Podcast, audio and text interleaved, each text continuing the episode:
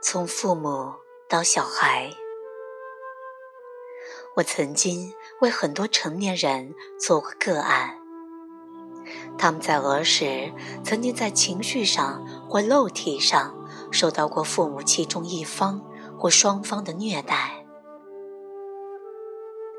在治疗过程中，有一点变得很明确，那就是虐待小孩的父母。本身就曾经被虐待过，由于无法承受那么多的恐惧、受伤和愤怒的感受，因而，在早年就将他们压抑下来。被凌虐的小孩长大后，就成为了凌虐小孩的父母。这种情形会发生。是由于他们不愿意去体验那些被压抑的感受，他们不但不允许这些痛苦的感受进入觉知中，还有母亲或父亲对待他们的方式来对待自己的小孩。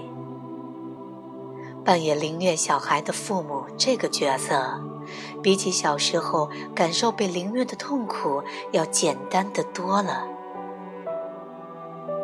这种现象在人类历史上不断出现。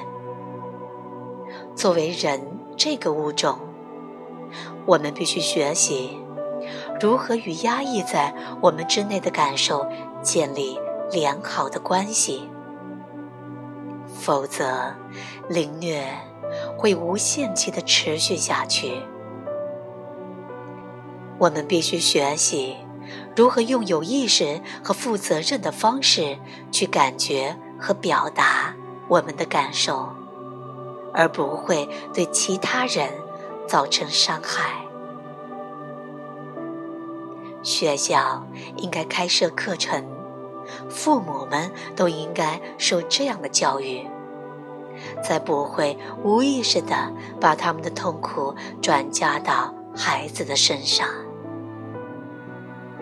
用这种方式，我们可以渐渐地转化人类的生活和社会。